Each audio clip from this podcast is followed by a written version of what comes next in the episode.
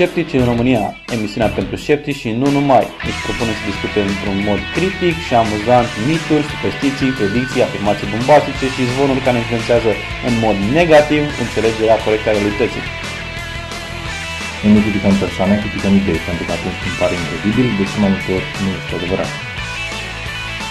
Sceptici în România, hai și gândește alături de noi.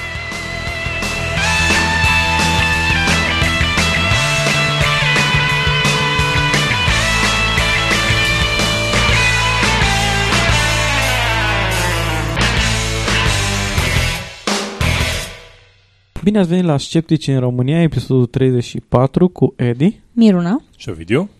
Astăzi o să începem ca de obicei cu calendarul științei și tehnologiei, dar înainte de asta vă aducem aminte că emisiunea Sceptici în România sau podcastul Sceptici în România se publică o dată la fiecare două săptămâni și vă anunțăm că am lansat un, un nou podcast, un nou proiect, Skeptical Reporter, care este în limba engleză, la care depunem cel mai mult osul la muncă Miruna. Ea colectează știrile, informațiile, face recitalul. Așa, spune-le pe cine să înjure. Așa, și uh, noi încercăm din uh, editare să reparăm greșelile ei. Ho, ho, ho, ho. Ok. Um, nu care avea foarte multe. Mulțumesc, Ovidiu, mulțumesc. Atunci când există, dar nu avem mult de lucru. Um, Așa, alt lucru, în mod atipic ne-am hotărât să facem anunțuri așa o minimale la începutul emisiunii. Vă aducem aminte că noi existăm pentru ca să putem să promovăm mesajul nostru de gândire critică, scepticism științific, educație.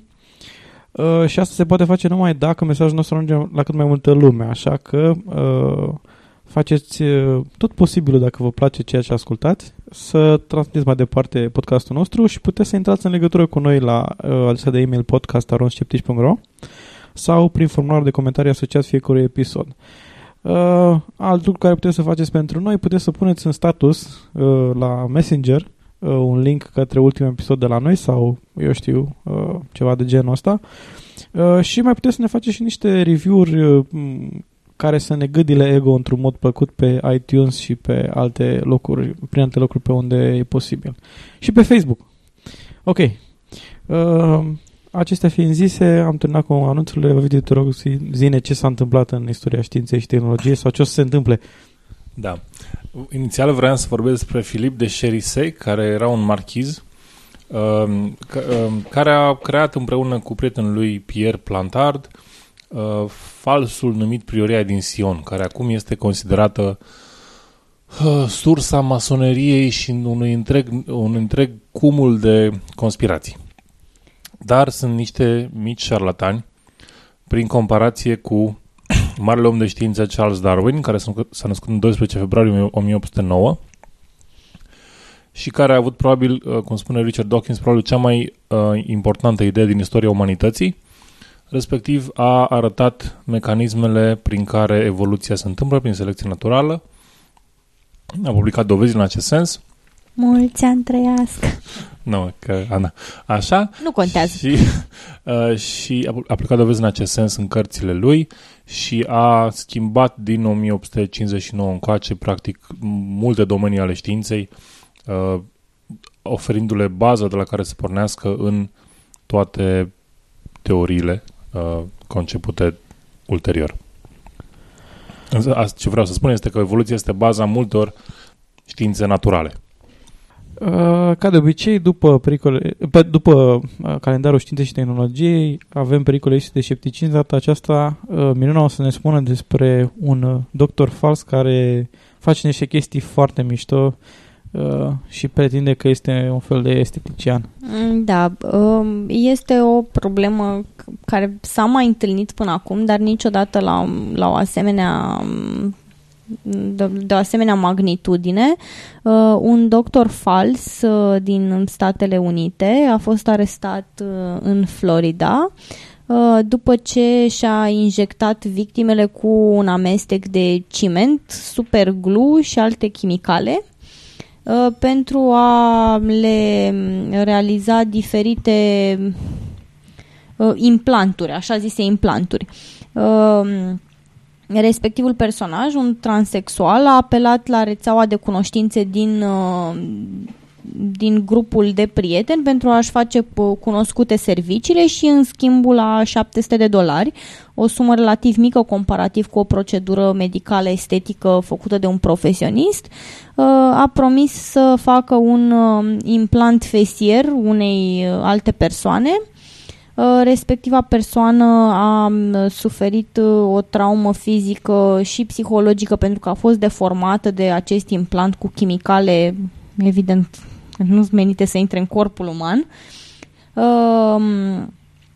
După ce acest, după ce acest caz a fost cu, făcut cunoscut, au apărut multe alte persoane care au declarat că de asemenea au fost traumatizate de respectivul doctor. Uh, inclusiv o femeie pe care l-a acuzat pe O'Neill Ron Morris, acesta este numele doctorului, uh, că uh, i-a făcut pseudodoctorului. Da, pseudodoctorului, că i-a făcut mai multe injecții la nivelul feței, producându-i niște deformări absolut îngrozitoare. Uh, din păcate, asta trebuie să fie o lecție foarte clară pentru toate persoanele care aleg proceduri estetice ieftine. De cele mai multe ori ieftin înseamnă că s-ar putea să-ți riști sănătatea sau chiar viața. Uh, au mai fost cazuri de persoane injectate cu botox, de medici care nu erau licențiați, care au rămas cu fețele jumate paralizate. Lucrurile astea nu sunt de glumit, chiar dacă o procedură estetică este, o, o, o operație estetică este o, o, un lucru pe care îl faci din propria dorință, nu ca o necesitate, asta nu înseamnă că nu, nu ai nevoie de ajutorul unui medic profesionist, un om care are licență și trebuie întotdeauna verificate documentele uh, care atestă calitatea de medic a persoanei la care apelați pentru a vă oferi aceste proceduri. Da, și acum, în momentul de față, nu se cunoaște câte victime exact a avut Morris, dar pe măsură ce timpul trece, se pare că se adună din ce în ce mai multe persoane care declară că au fost victimele, victimele lui, da. Um, sau ei. Ei. Sau transexuali. Ei, ei. Ei, da. Um, spuneam mai devreme că substanțe care nu-ți menite să ajungă în corpul uman. Eu cred că acest mor, aceast, această Morris este, un, este o rebelă care nu crede în chestii convenționale și a vrut să demonstreze contrariu. Că Cum? cimentul este tot ce trebuie ca să fii fericit. Exact. A, C- și ciment, cauciuc, superglu, adeziv. Poți imagina implant, implanturi homeopate? Acum am... Deci eu sunt plin de implanturi homeopate în momentul ăsta. Am zero implanturi, zero substanță activă din implanturi homeopate. Oricum, trebuie menționat, deși nu, nu, e, nu e deloc amuzant, pentru că oamenii ăștia chiar au suferit groaznic în urma bă, procedurilor la care au fost supuși, dar cred că mi-ar fi pus, mi-aș fi pus problema spre ceea ce mi se întâmplă în clipa în care respectivul doctor s-a hotărât să termine operația lipind rana cu superglu pentru roți. Da. Uh, de-a dreptul șocant, dacă stai să te gândești. Da. Uh, și oarecum te face să te gândești cât de mult își doreau persoanele care au apelat la o asemenea procedură și cât de credule au fost uh, în momentul în care bănuiesc că semnalele ar fi existat. Au existat. Da, da. Și puteți să-ți dai seama că ceva nu e în regulă, dar atât de mult să, să suprim chestiile astea pentru că îți dorești transformare estetică, nu știu, mi se pare oarecum... E, acest uh, Morris a, a, a tratat, un, mă rog, a tratat, a chinuit în general persoane din comunitatea de transexuali care își doreau foarte mult o, o estetică mai feminină, o trăsătură mai feminină și atunci erau evident dispuși să apeleze la orice mijloace, dar din păcate nu, nu, nu merită să-ți riști viața pentru așa ceva. Nu au apelat și ei la niște chestii mai naturale, de exemplu niște bacterii sau niște A D N, de exemplu cum au apelat cercetătorii de la... Uh, Uh, Institutul uh, Colegiul Imperial uh, din Londra uh, care ne anunță că au reușit să creeze uh, the building blocks of logical gates. Deci, să zicem, uh, cărămizile uh, lo- no, cărămizile logicii binare, sunt porți logice, au reușit să creeze porți logice folosind uh, niște bacterii și A D N. Uh, au reușit să demonstreze cu succes că poate să construiască componentele de bază pentru dispozitivele digitale din bacterii și A D N, lucru care uh, deschide drumul pentru noi generații de uh, sisteme de calcul care sunt, uh, care sunt în, în esență biologice. Uh, într-o, asta au făcut, au comunicat acest lucru într-o cercetare care a fost publicată în jurnalul Nature Communications. Da, am, am și o întrebare. Și dacă bacteria ia un virus, ce se întâmplă cu calculatorul? O să avem nevoie, o să uh, industria de... de să antibiotice, trebuie, clar. Nu, zic nu, eu, trebuie să dea niște homeopate. Industria de, industria de, de securitate a informației ia o nouă turnură și vinde în pachetul de antivirus, vinde și niște și o, un flacon de uh, eritromicină. Da, da, da, da, mi se pare o idee bună. Ok. Um, ideea este că au demonstrat că poate să construiască porți logice care sunt folosite, sunt cele mai, cei care au studiat poate sau măcar au fost interesați de subiect de, științ, de știința calculatoarelor. Știu că porții logice sunt, până la urmă, baza a tot ce înseamnă tehnologie digitală. Ele permit uh, implementarea a practicat tot ce, ce înseamnă tehnologie digitală, calculatoare, Micro. laptopuri, microprocesoare, absolut toate sunt bazate pe uh, conceptul de poartă logică.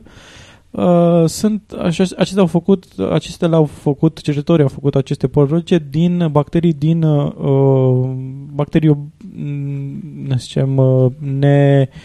Uh, benigne din, din intestinele noastre și din, de fapt, din, nu neapărat ale noastre, din, de intestin, din uh, sistemul digestiv și uh, prin manipularea A D N-ului. Ah, foarte mișto. Deci asta, asta înseamnă că dacă tai porcul de Crăciun și descoperi că nu poate fi consumat pentru că suferă de vreo boală, dacă până acum l-aruncai, poți să faci o nouă sursă din el. Da. Um, ideea este că uh, iată una din declarațiile uh, profesorului Richard Kidney, coautorul uh, lucrării, uh, spune așa: porțile logice sunt, uh, constru- sunt elementele de bază în uh, circuistica pe bază pe silicon, uh, cea pe care se bazează întreaga eră uh, digitală. Fără ele nu am putea să procesăm uh, informația digitală și acum că am demonstrat că putem să replicăm aceste componente folosind bacterii și A D N, sperăm că uh, munca noastră va duce la o nouă generație de procesare, bazate, procesare biologice, ale căror aplicații în uh, procesarea informației ar putea să fie la fel de importante ca echivalentele electronice. Există posibilitatea să faci uh, procesoare și componente electronice bazate pe, pe organisme vii. Există posibilitatea de autoreparare, una din cele mai, cele mai evidente uh, avantaje pe care poate să le aibă. Evident asta, dar evident apar dezavantaje, cum ai zis și tu, Miruna, e posibil să sunt, sunt vulnerabile la atacuri virale. Lucru care cu tehnologia bazată pe silicon nu este, nu este cazul. Dar dacă privim lucrurile, de exemplu, sub, prin prisma unor circuite care ar trebui să ajungă, să zicem, pe Marte, uh, care ar putea, pentru să zicem că ai putea să programezi, de exemplu, uh, mm-hmm. cumva A D N-ul, așa că să se multiplice respectivele uh, bacterii și A D N-ul și respectiv creeze... și atunci să, practic, să creeze la destinație uh, diverse unități de procesare a informației de la distanță bazată pe resursele de la destinație, deci de exemplu de pe Marte. Da, dar a, mă gândesc dacă nu ar exista pericolul de contaminare a respectivei zone, pentru că folosești circuite biologice. Da, evident că există. Dar evident că dacă ai putea să le, să le izolezi cumva... Ok, um, ca în mici uh, selecții din, din text, uh, oamenii de știință au reușit să construiască o poartă logică denumită poartă și logică din bacterii uh, numite Escherichia coli, E. coli, care uneori mai razna și ne provoacă niște probleme nasoale de sănătate. Așa, de sănătate. Uh, această bacterie se găsește în mod normal în intestinul uh, gros. Uh, echipa a alterat uh, E. coli cu uh, un A D N modificat uh, care a reprogramat uh, bacteria ca să uh, efectueze aceleași uh, tip de uh, comutare logică a uh, pe deschis și închis, a, a, exact ca și a, echivalentele electronice, electrone, a, bazate pe siliciu. A, dacă vreți să aflați mai multe, puteți să găsiți, a, a, puteți să găsiți articolul în notițele asociate acestui episod și a, cercetarea a fost a, finanțată parțial de a, Consiliul de Inginerie și a, Științe Fizice din Marea Britanie. Cred. Cred? Da. Da, da, acum o să, o să avem o reală problemă, pentru că dacă până acum nu puteai să, să faci o infecție cu E. coli decât dacă nu spălai fructele bine, acum nu mai voi nici măcar să-ți lingi calculatorul. Da, ce e interesant e că, până la urmă, această colab- acest, acest proiect a fost a rezultat în urma unei colaborări între Departamentul de, de, de Știință și uh, Departamentul de, de Biologie Sintetică. Și practic a, a combinat practic ingineria cu uh, biologia. biologia. Și uh, asta este încă o, un caz în care o, prin îmbinarea sau discuția între două, o să zicem, domenii de activitate care aparent nu sunt conectate, rezultă uh, diverse lucruri foarte utile și foarte inovative. Da, e, de fapt suntem într-un moment în care uh, procesoarele, microprocesoarele bazate pe, pe siliciu nu mai sunt, practic, legea lui Moore, cea care spunea că numărul de tranzistori se dublează la fiecare optsprezece luni, parcă? Puterea da. de calcul se dublează. Puterea de calcul, da. Așa. A, și atinge limitele fizice și da, atunci... Se ajunge, la, se ajunge să nu mai... Insuficient, se ajunge, practic, să ai uh, uh, insuficient... Practic, ajunge la nivel de electron. Exact. Să faci comutația. Nu mai, și atunci nu mai se caută metode alternative de a dezvolta sisteme de calcul, astfel încât să există o creștere în puterea de calcul uh, folosind unul, limitele existente. Da, asta e unul din motivele pentru care au apărut în ultima, ultimii trei patru ani foarte multe procesoare cu multicore, cu mai multe coruri, cum ar veni. Deci, mai multe, practic, pe același siliciu apar două nuclee sau patru nuclee sau mai multe. Este unul din motive și uh, eforturile de paralelizare a, a, a informației s-au dus, adică de efortul de a crește performanța s-a îndreptat în direcția paralelizării uh, procesării informației. Da. Ok. Uh, dacă tot ne-am dorit să se să întâmple multe lucruri, poate o să ne spună o video de alte aparate care chiar ne îndeplinesc dorințele, din câte am înțeles, da, e ceva minunat. Seama, unii oameni își doresc să uh, depășească limitele fizice ale microprocesoarelor ca să le facă mai performante, dar, și, de și exemplu... Alții, alți oameni își doresc să-și dorească nemărginit. Nu, de exemplu, v-ați, ați dorit vreodată să vă opriți coșmarurile sau visele indusele de, de la distanță? Primele nu prea am, a doua sigur n-am avut. Așa, v-a simțit vreodată nedreptățit de o instituție a statului? Asta e cazul să fie cu da! Tari. A făcut poliția abuzuri în cazul vostru, dragi protestatari din toate colțurile țării? Vă stresează vecinii? Da! Ok. Pentru că puteți întreba la policam punct ro despre dispozitivele lor și le puteți cumpăra dispozitive care vă protejează de atacuri energetice și de tot felul de lucruri și vă îndeplinesc dorințe. Îmi îndeplinesc dorințele? Da. Ca Moș eu Crăciun? Da. Eu, eu deci, oamenii ăștia, există. Deci, doamne, deci oamenii ăștia mi-l vând pe Moș Crăciun. Nu, el există. Moș Crăciun există. Da. Te-au mințit toți care te-au spus că nu există. Oricum. Așa. Deci pe policam punct ro găsim o de vânzare, niște aparate. Și ei spun așa. Și sunt foarte complexe, bănuiesc. Foarte complexe. Da, da. Firma noastră comercializează aparate de protecție informațională. Pom, pom, pom. Nu știu exact ce înseamnă asta.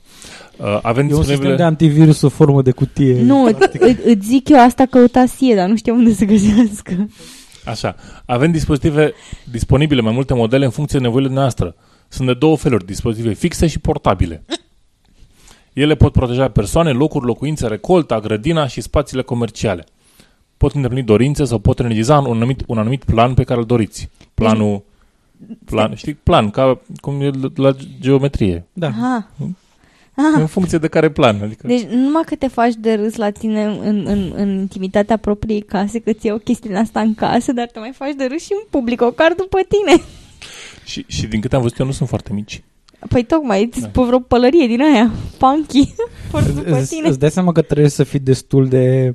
Uh, angajat în ideea că treaba aia face ceva ca să, da. Să decizi că da. și, și, a, și aia care e portabilă trebuie să iei cu tine. Da, da, ai nevoie uh. de ea tot timpul, tot okay. timpul. Partea bună, o să vedem mai încolo la specificații că unele au rază de câțiva kilometri. Adică... De câțiva kilometri? Da, da, da, da. Wow.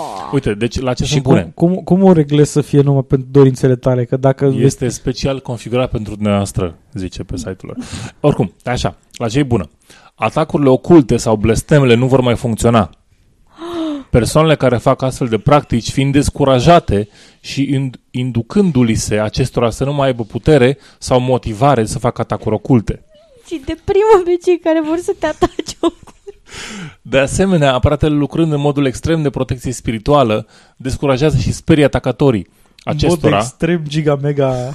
Inducându-li se o stare foarte rea când încearcă să atace. Bu. Dacă acționează un astfel, asta e cu roșu. Dacă acționează un astfel de aparat, să târna cu atacurile oculte pe care le recepționa zilnic de la niște oameni care n-au ce face și fac rău fără motiv. Acest motiv. Poli- policam, acest aikido al aparatelor electronice. Persoanele, persoanelor care atacă li se induce stare de rău de către aparat, sunt descurajate și li se ia puterea. Pam, pam. Deci îi îmbată și deprimă, da? Da. Și, și le, e un fel de oglindă care dar, îți întoarce înapoi dar, eforturile negative și... Dar de ce e nevoie? Pentru că conform datelor de pe internet, și știm că tot ce se află pe internet este de mare încredere. Automat, da, e adevărat. adevărat, și adevărat. Da. După anii nouăsprezece nouăzeci, armata română și instituțiile statului au făcut atacuri oculte în masă, s-au dirijat pe o singură persoană și au influ- influențat oameni. Ok. Și din câte Așa. văd, site-ul ăsta influențează limba română. Consider că este un abuz, nu știu, de aici trecem în blog, că este un abuz deoarece oamenii plătesc bani la stat să le fie bine, nu ca să fie blestemați cu dispozitive.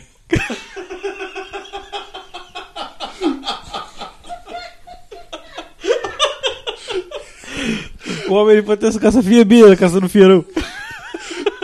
Vreau să mă duc în piața de să stric, fără dispozitive de influență. Erau niște femei odată în, prin piața Iancului să, plânge, să plimbau săracele și ziceau că guvernul le controlează mințile și sau nu știu ce. Deci, păi nu, dar n-a fost, n-a fost aia cu protestul anti-masonerie. Deci și Deci anti... mă simt foarte tentată să-ți preia, să, să, să hijack citatul tău de la sfârșit. Nu, nu, nu. Dar da, da, fiți atenți. Uh, neoficial și negarantat. Pot vindeca boli ușoare, pot vindeca boli psihice și neurologice, astea sunt ușoare. Deci dacă... Boli psihice. Deci, deci... Boli psihice, wow! Ai ușoare. O bolă psihică! Da, da, o, ce, ce face schizofrenie? O chestie ușoară. Nu, nu, nu, nu, e specific. Dacă auziți voci sau când sunteți posedat, păi asta e schizofrenie, puteți încerca să folosiți un astfel de aparat. Dacă auziți voci, acum o să știți de unde nu, vin, din nu, aparat. Nu, zic eu... Deci zic că dacă auzi vocea ocultului...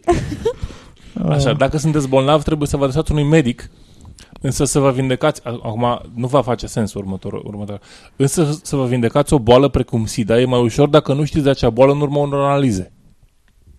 Ha? Cred că te, ceea ce vor să spună este că dacă nu știi că ai SIDA, te vindeci mai ușor de SIDA dacă nu știi că o ai, pentru că... Că dacă știi că o ai, ce? Nu știu, te dacă știi, dacă, dacă știi că ai, probabil că știi în urma unor analize, da. Și din cauza că știi că o ai, evident... Nu, deci nu, nu, H I V-ul nefiind și SIDA nefiind uh, niște boli care sub, în momentul actual să poți să scapi de ele, ei se bazează pe faptul că poate că e vreunul care are psihoză și se gândește am avut SIDA și cu aparatul ăsta mi-a trecut, dar nu mi-a făcut niciun fel nu, de, de analize. Nu. În momentul în care ți-ai confirmat că ai H I V, automat poți să duci să-ți faci nou testul și vezi că nu s-a trecut. Nu? Nu, îți zic eu, știi de ce? Știi de ce? Pentru că atât ce ți-ai făcut analize, medicina a lopat, a pus mâna pe tine... Mm. Ai... Și te influențează psihotronic Ex- cu aparatele da. astea, să duci din nou la, la, la medici. Da. La ăla de stat. Da. care te atacă psihotronic. E, e clar că fie, toți medicii din, care lucrează pentru stat au un aparat ăsta și fac așa piu, piu, piu, piu, piu, cum se aude la radio și, când și vreți frecvența. De, de, asta, de asta toți medicii în cabinetele de la policlinicile care sunt de stat au pe cap o cociulă din, din, din folie de aluminiu. Așa, ok. Haideți să vedem produsele. Um, o, să, o să vă dăm link-ul. Arată ca o cutie albă din plastic. Cu un buton. Cu un buton. Can I push the button? Și uh, un, ceva pare să fie așa ca, o, ca un, asta, potențiometru. Un, un potențiometru de radio și cu un buton care probabil că se aprinde când te protejează. Când te protejează? Da. Ah. Ok. Și unde, unde e L E D-ul? Că dacă n-are L E D înseamnă că păi nu... Păi da, la buton e L E D-ul. A, la buton, este ok. L E D, da. Și credeai că n-are L E D? Ce okay. om ești? Ideea este așa, ăsta este cel mai ieftin. Îl cheamă, îl cheamă Protect Start. Îl, îl cheamă ca pe tasul. Protect Start? Start? Da. Mm-hmm. Și poate, este, este un aparat simplu care poate să facă multe. Poate proteja persoane sau locuri. Poate proteja persoane după semnul zodiacal. Cât, cât costă chestia asta? Uh, o sută cincizeci de, de lei. Da. Uai de cap, aparatul are un preț redus pentru a, te- a testa și a vă convinge de calitatea acestor dipoz- dispozitive și pentru a simți și percepe conștient forța și energia vitală chi. Asta e din chinezără. Aoleu! Dar v-ați văzut ce imagini sunt acolo? Că sunt poze poze de bancnote în spatele da. aparatului. Păi asta e pentru dorințe. Pentru că, pentru că uitați... Ești, mai, ești foarte e, confuz la ora asta, Edi. Protect Start este cel mai, cel mai cel slab. Mai Protect este. zero zero unu deja, deja are uh, date tehnice și beneficii. Beneficii. Nu veți, nu veți fi hipnotizat niciodată. A trebuit să-l chemăm pe Vlad să ne explice cu hipnoza acum. Așa. Veți avea o stare de bine. Atrage succesul în carieră, atrage succesul în dragoste. Nu, te rog, atrage succesul în dragoste. Așa succesul în dragoste. Succesul în dragoste. Nu veți fi atacat fizic, nu veți fi timid sau inhibat, vedere mai bună, sănătate, performanțe sportive. Beneficii, sănătate. Da. Avem, subrete, dar nu contează. Edi, Edi, tu, tu ascultă atent aici, performanțe sportive. Poate îndeplini o dorință sau energiza în plus ce vă doriți. Nu știu, energiza... Păi stai un pic, eu nu înțeleg. Deci numai o dorință pe aparat? Da, e, asta e zero zero unu, e cu o dorință pe aparat. Reduce atacurile fizice cu o sută la sută? Da. o sută la sută față de înainte. Dacă ești băiatul care ia mereu bătaie în liceu, cu o sută la sută cumpără acest aparat și nu o să aibă nici nimic. Ok. Dar are date tehnice. Generator, protecție, generator, dorință. What? Da, și rază de acțiune, puternic cincizeci de metri, acțiune medie un kilometru, acțiune slabă la șaizeci de kilometri. Mamă, nene! Și se poate conecta la P C. Și poate optimiza apa. Ce poate... O, o, se asigură că apa are, are o, do, două molecule doza... de hidrogen și una de oxigen, da, maxim. Doza, doza optimă de hidrogen și de oxigen. Așa, haideți să mergem mai jos pentru că ajungem la niște chestii senzaționale. Uh, Protect zero zero cinci. Are cinci, cinci generatoare de dorință și cinci generatoare de protecție. Și asta reduce atacurile cam la fel ca cele de mai sus, doar că are cinci dorințe, adică... Și, și, are, și, cinci, tot... și are cincisprezece potențiometre. Da, da, da, da. Și acest aparat poate proteja cinci persoane sau puteți beneficia de protecția a cinci generatoare. Nu știu, cred că le pro- te protejezi sau te le generezi energii suplimentare. Oricum, poate optimiza apa, iarăși. Uh, vine cu bruiaj telepatic. Și costă unsprezece milioane. Cât? unsprezece milioane, o mie o sută de lei. Edi, au strână niște bucăți de, nu știu, de carcase, de da, calculatoare da, pe acasă. Sincer, sincer să fiu, deci senzația mea este că... În, deci, uitându-mă la poze, singura diferență între toate aparatele astea este că au potențiometre mai multe sau mai puține și dispuse într-o, într-o formă sau alta și sunt... sunt, sunt nouăzeci și nouă la sută sigur, ca să las un, un dram de, de incertitudine, că dacă desfaci cutiile astea, singurele lucruri pe care le au în ele sunt niște contacte care duc la L E D-ul și un transformator care coboară tensiunea de la priză. Ele merg, funcționează pe baza energiei chi care te... Edi, știi? Adică... Edi, dacă tu aduci tabla, eu aduc rotițele, facem noi un business. Acum, da, da, asta facem unul cu vreo șapte sute de potențiometre. Mamă, da, de șapte dorințe, două sute de protecții energetice. Am o idee, am o idee. Când îi se strică mixerul, vine în Capolicam șapte mii New Generation. Și măcar are mai multe contacte până interior. Ne putem face propria fermă, pentru că există aparatul Agricultură zero zero unu, care a fost creat special pentru agricultură și asigură recolta bogată și protecția de dăunători. De dăunători. Antidăunători, probabil. Te rog, spune-mi poate imediat cât costă. Poate genera infrasunete nu. și ultra, ultrasnunete Snune. pentru îngarea rozătoarelor. Și costă doisprezece milioane. E fermă deci, mică. Scuze-mă că-ți spune. Dar ai văzut pe Energo zero zero unu? Energo zero zero unu. Este aproape de sfârșit. Are cristale pe el. da, da. Și, și Protect zero cinci trei este portabil. zero cinci trei? Da. Și, și uh, ce, ce face? A, are patru, deci pe lângă bruiajul de telepatie și dorința sau beneficiu ales, uh, are patru programe bonus. Energizarea apă, energizare hrană, energizarea apă cu dorința sau beneficiu ales de noastră, energizarea hrană cu dorințele sau beneficiu ales de noastră. Dar dispozitivul ăla comandat, tu nu l-ai văzut? Stai un pic, deci, nu, nu, nu, stai, stai, e foarte important. Stai un pic, stai un pic. Update periodic, gratuit, în funcție de atacurile psihotronice, climatice, politice, telepatice sau oculte. Update periodic. Deci dacă te urmărește flacăra. Deci la ăla, la dispozitivul comandat unu, sper că înseamnă... Comandat, comandat, da.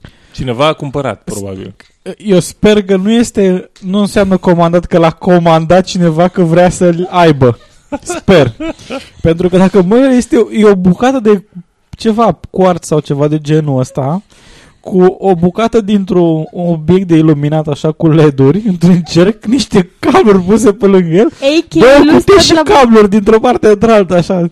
E, e superb, nu, superb. Nu, dar stai că mi, mi-a plăcut ăla care era portabil, pentru că putea să, puteai să-ți energizezi hrana conform dorințelor tale. Asta, asta înseamnă că pot să fac salata să aibă gust de friptură de porc? Evident, evident. Probabil că da. Ok, și acum să, să, încheiem, să încheiem senzațional. Dispozitivul comandat doi. Ok, t- uh, nu, nu sunt sigur. Ba da, ba da, ba da, ba da, ăsta e. Deci, poate realiza două sute de operațiuni radionice simultan. Și puteți proteja două sute de persoane cu sau fără minidiscul de transfer. Nu ce minidiscul de transfer, dar ideea e că puteți proteja două sute de persoane în același timp. două sute de persoane. Pentru mini-meeting-uri protejate psihotronic. Asta e pentru, pentru întâlnirile de la nivel înalt din P S D. Au!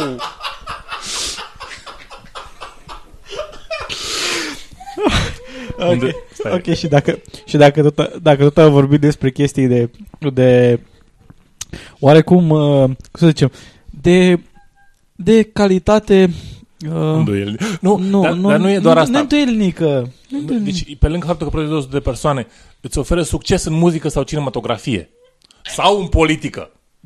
Sau în politică, evident. Yes, evident. evident. Bun. Asta e. Și dacă, dacă tot am vorbit despre chestii care poate să aibă niște... Poți să te, te îndoiești oarecum de calitatea lor.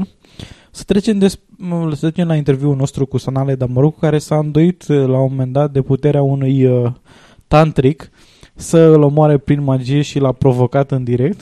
Uh, sperăm să vă placă interviul nostru. L-am, fă, l-am realizat la Denkfest. Uh, acesta este ultimul din seria noastră de interviuri pe care le-am realizat la Denkfest, așa că uh, sperăm că v-au plăcut aceste interviuri, uh, dar asta este numai partea întâi din acest interviu. În episodul următor o să avem partea a doua. Uh, ne reauzim după uh, prima parte a interviului nostru cu Sanal. Alături de noi îl avem pe Sanal Edamaruku, sper că am pronunțat corect numele, președintele Societății Raționaliste din India. Asociația Raționalistă din India. Asociația Raționalistă din India, îmi cer scuze. Puteți să ne spuneți mai multe lucruri despre dumneavoastră și colegii dumneavoastră? Ascultătorii noștri probabil că nu știu, dar alături de Sanal sunt și alți doi colegi de-al lui. Mă numesc Sanal Edamaruku, sunt președintele Asociației Raționaliste din India, una dintre cele mai vechi asociații raționaliste din țară, cu cele mai mari procentaje de membri în toate statele indiene. Există aproximativ două sute de grupuri și o sută de mii de membri. A fost fondat în nouăsprezece patruzeci și nouă cu unul dintre înalții comisari ai Australiei în India ca președintele asociației, apoi unul dintre vicepreședinții asociației a devenit primul ministru al guvernului din Tamil Nadu, un alt membru a fost și N M Roy, un filozof de not- notorietate, iar eu m-am alăturat în aceste mișcări ca student activist în anii șaptezeci, și am trecut prin diverse stadii. În o mie nouă sute optzeci și trei, la douăzeci și șapte de ani, am devenit unul dintre cei mai tineri secretari ai organizației, iar liderii organizației au fost foarte mulțumiți să-mi paseze mie toate responsabilitățile organizatorice, mai ales pentru că, până în acel moment, era doar un club intelectual foarte select, cu multe seminarii, discuții și alte asemenea evenimente, care se desfășurau în principal în universități și centre culturale ale diferitelor orașe, iar noi am venit cu ideea radicală să încercăm să ducem mesajul la nivelul omului de rând, la nivelul comunităților. Ideea a fost foarte bine primită și iar eu am preluat responsabilitățile de secretar general de la predecesorul meu, care avea pe atunci optzeci de ani. Iar eu eram cel mai tânăr din Consiliul Național. În decursul timpului am dezvoltat organizația, iar în două mii cinci am preluat președinția Organizației Naționale. În acest timp, numărul de membri a crescut de la trei sute douăzeci și doi de membri care făceau parte din șapte grupuri în o mie nouă sute optzeci și trei la peste o sută de mii de membri din două sute doi grupuri. Avem prezență în media, la televizor, la nivel național, răspundem la problemele de actualitate și suntem un important agent catalizator de... Avem prezență în media, la televizor, la nivel național, răspundem la probleme de actualitate și suntem un important agent catalizator de schimbări în India. Înțeleg. Iar colegii mei aici de față sunt Depali Sinha, ea este membru al Consiliului Asociației și este din statul Madhya Pradesh și trăiește acum într-o suburbie a New Delhi, este în prezent implicată în demascarea pretinselor miracole și în foarte multe locuri în care mergem este responsabilă cu organizarea acestor evenimente. Lângă noi îl avem și pe Subdo Sinha, care este din Uttar Pradesh, acum locuiește în New Delhi și lucrează la nivel înalt într-o corporație, însă în timpul liber și dedicat organizației este un membru foarte activ și este implicat în mai multe activități ale asociației. Îl sprijin personal în cauza dreaptă. Ok, acesta este probabil întrebare pentru voi toți. Sunteți sceptici de când vă știți? Între noi există diferențe. Depali Sinha, poate că ar fi mai bine să vorbești tu. Când ai devenit raționalistă? Cred că ar fi mai bine să spui tu. Cred că are momentan ceva emoții. Ea provine dintr-o familie foarte tradiționalistă, însă cu un tată avocat foarte progresist și o mamă, să zicem, foarte conservatoare. Însă tatăl ei a încercat să o expună la diferite lucruri în formare educațională și asta a dus-o în contact cu mișcarea sceptică, mișcarea raționalistă și în urmă cu câțiva ani s-a alăturat asociației. Dar nu a fost singură, ci și copiii ei care sunt activi în activitățile pentru elevi și studenți participă ca actori în demascări. Și le place? Da, foarte mult. Noi avem niște tabere mai speciale în sate. Avem și o piesă de teatru pusă în scenă fără știința publicului.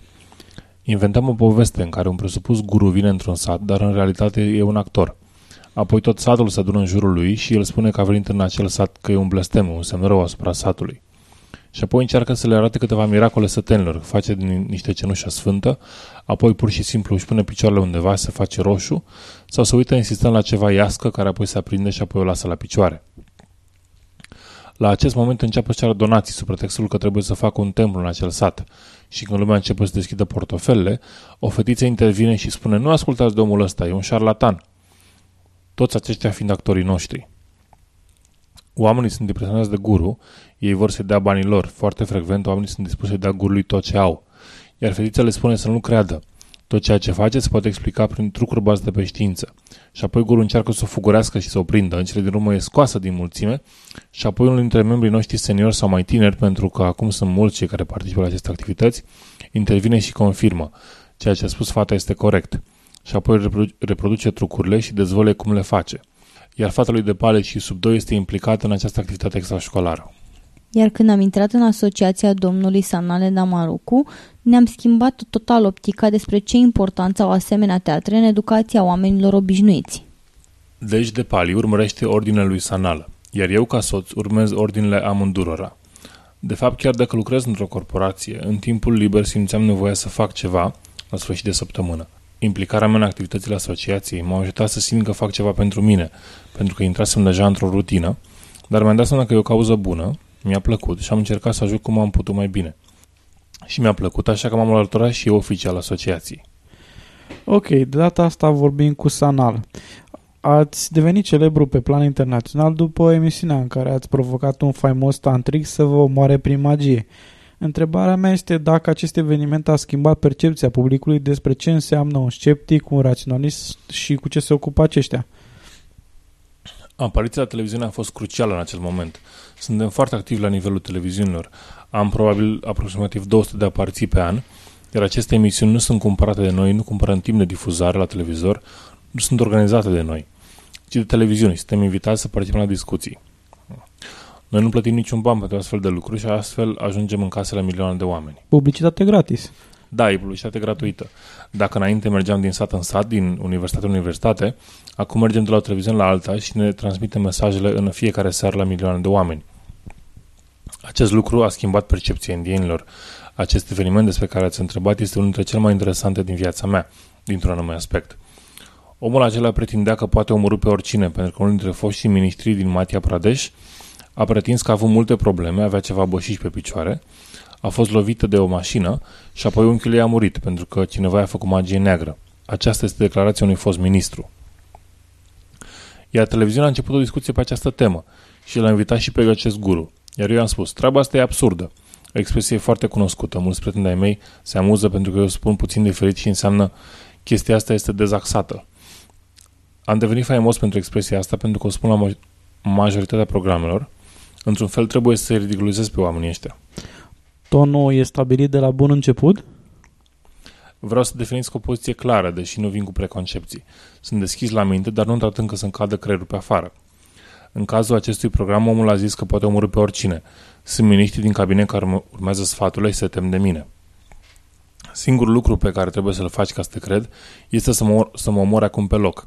Altfel, tot ce spui este aiurea absurdă și fără niciun fundament. Așa că trebuie să mă omori acum pe loc.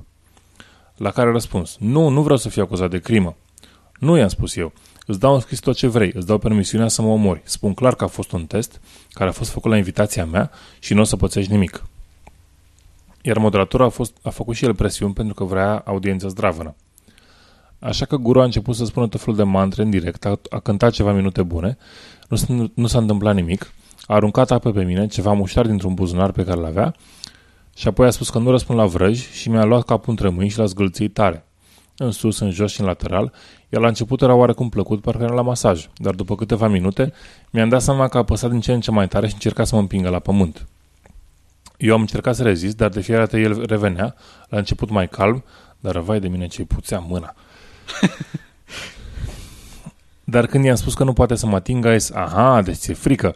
Și ca să-mi păstrez poziția, i-am zis, nu, nu mi-e frică, dar totuși e mantra, nu, tre- nu ar trebui să mă atingi. Nu, zice el, trece prin degetele mele în corpul tău. Am zis, bine, fie. Apoi a început iar să-mi zgâlție capul ceva timp, să fi fost vreo două ore sau ceva de genul ăsta. Nu s-a întâmplat nimic, iar când tre- deja trecuseră trei ore de când începusem, a venit cu scuza că nu s-a întâmplat nimic, pentru că spirite puternice m-ar proteja și că în particular aș venera și le fac, face pe plac acestor spirite pentru a mă proteja. La care i-am răspuns, eu sunt ateu, nu cred în așa ceva. Apoi a făcut un al doilea ritual despre care a zis că e un ritual foarte periculos, trebuie să stau sub cerul liber împreună cu un număr anume de alți tantrici, să facem focul și apoi să ajut să facă cinci ritualuri majore de magie neagră. Apoi trebuia să culce cu o femeie, să bea alcool, să consume o substanță narcotică numită ganja, apoi să ia cenușe dintr-un cimitir, o grămadă de lucruri pe care trebuia să le facă. Nu știu cum a tre- reușit să facă toate astea în câteva ore, dar... A reușit cumva. A reușit cumva. Și s-a întors la unsprezece noaptea. Emisiunea era de la unsprezece la douăsprezece. A stat sub cerul liber, într-un cimitir. Totul mergea conform planificării. El a început să-și facă incantațiile, apoi am fost puțin mai precaut, pentru că ar fi putut să folosească o trevură împotriva mea, ca să mă omoare. Putea să folosesc cloroform, ca să mă adoarmă, dar a scos un porumbel pe care l-a înjunghiat, a băgat cuie în el sau l-a ars și apoi l-a fiert. A încercat o grămadă de lucruri. A pus tot felul de chestii negre în el, apoi a zis, o, organele tale interne sunt distruse acum. Și ați verificat? E tot în regulă? Și la sfârșitul emisiunii, după ce se scursese timpul alocat emisiunii, m-a ridicat în picioare și am bătut din palme. Iar ăsta destul de amărât și a zis, vei muri noaptea asta. Apoi a zis că voi muri în decurs de trei zile. Și m-a întâlnit să zis douăzeci și unu de zile. Acum au trecut deja doi ani jumate. A fost foarte interesant, dar desigur o emisiune destul de periculoasă. Denkfest a reprezentat prima dumneavoastră prezență în Europa? Nu. De fapt am călătorit prin Europa deja de ceva timp. Mai exact, fiind foarte tânăr la douăzeci și doi de ani, în o mie nouă sute șaptezeci și opt, am fost invitat în Statele Unite ale Americii la o conferință. Și apoi am fost la câteva conferințe și în Europa, în Finlanda, în Marea Britanie și în Belgia. Am fost în multe locuri din Europa. Totuși, Denkfestul, desigur, este o experiență deosebită, pentru că vă dă o nouă față a scepticismului și a gândirii critice în Europa, prin intermediul la foarte multor tineri, lucru care mă, care mă uluiește. Mai mult de șaizeci și șapte la sută sunt sub treizeci și cinci de ani. E uimitor, sunt foarte fericit când văd acest lucru. Ați observat diferențe semnificative între ce ați văzut acum aici și alte experiențe similare în alte părți ale lumii, în afara Europei? Legat de? Legat de Denkfest. Denkfest. Nu eram sigur ce fel de conferință ar fi trebuit să fie, pentru că am fost la convenții mari, dar conceptul acesta de gândire critică și umor la un loc, cred că prinde la public și încercăm același lucru peste tot. Dacă începi să vorbești într-un, într-un stil sec, să prezinți concepte filozofice în formatul ăsta, desigur vor asculta câțiva. Dar dacă e totul mai relaxat, amestești cu puțin umor, te distrezi, așa cum e în viață, cu bucurie și te bucuri de prezentări, chiar și de prezentările ideologice sau filozofice, dacă sunt amestecate cu umor și prezentate relaxat, atunci vei avea un rezultat frumos, ca viața. Sperăm că v-a plăcut uh, interviul nostru cu Sanal, prima parte a interviului nostru cu Sanal Edamaruku. Uh, și acum să vorbim puțin despre uh, o oarecare ironie crudă a, tragică. și tragică. Uh, o promotoare a ideii de a naște acasă a murit în timp ce naștea acasă. Uh, uh, Caroline Lovell, de, o femeie de treizeci și șase de ani, care era o promotoare a ideii de a naște acasă, a murit uh, în timp ce naștea pe fetița ei Zara uh, pe data de uh, douăzeci și trei ianuarie. Uh, conform statisticilor naționale din Marea Britanie, uh, între anii două mii și două mii opt uh, au, uh, a crescut numărul de nașteri acasă uh, cu cincizeci și patru la sută. Uh, doamna Lovell a pregătit aranjamentele pentru a Uh, pentru a naște acasă cu o uh, moașă uh, privată pentru a asista uh, la naștere, uh, dar uh, niște complicații necunoscute în timpul nașterii au dus la un uh, stop cardiac. Uh, a dus, a făcut, a dus uh, un stop cardiac, ea a făcut un stop cardiac. Până când uh, ambulanța a ajuns la acasă la ea, uh, era într-o stare critică. Înainte de uh, evenimentul tragic, unele din declarații, dintre declarațiile ei, uh, una dintre ele spunea uh, ca o notă personală, ca o părere personală, sunt destul de șocată și rușinată că uh, a naște acasă uh, nu, este, nu va mai fi dreptul unei femei în uh, cazul uh, sarcinilor cu risc scăzut. Uh, Iată că, oarecum ironic, nu a fost capabilă să evalueze că sarcina ei nu era cu risc scăzut.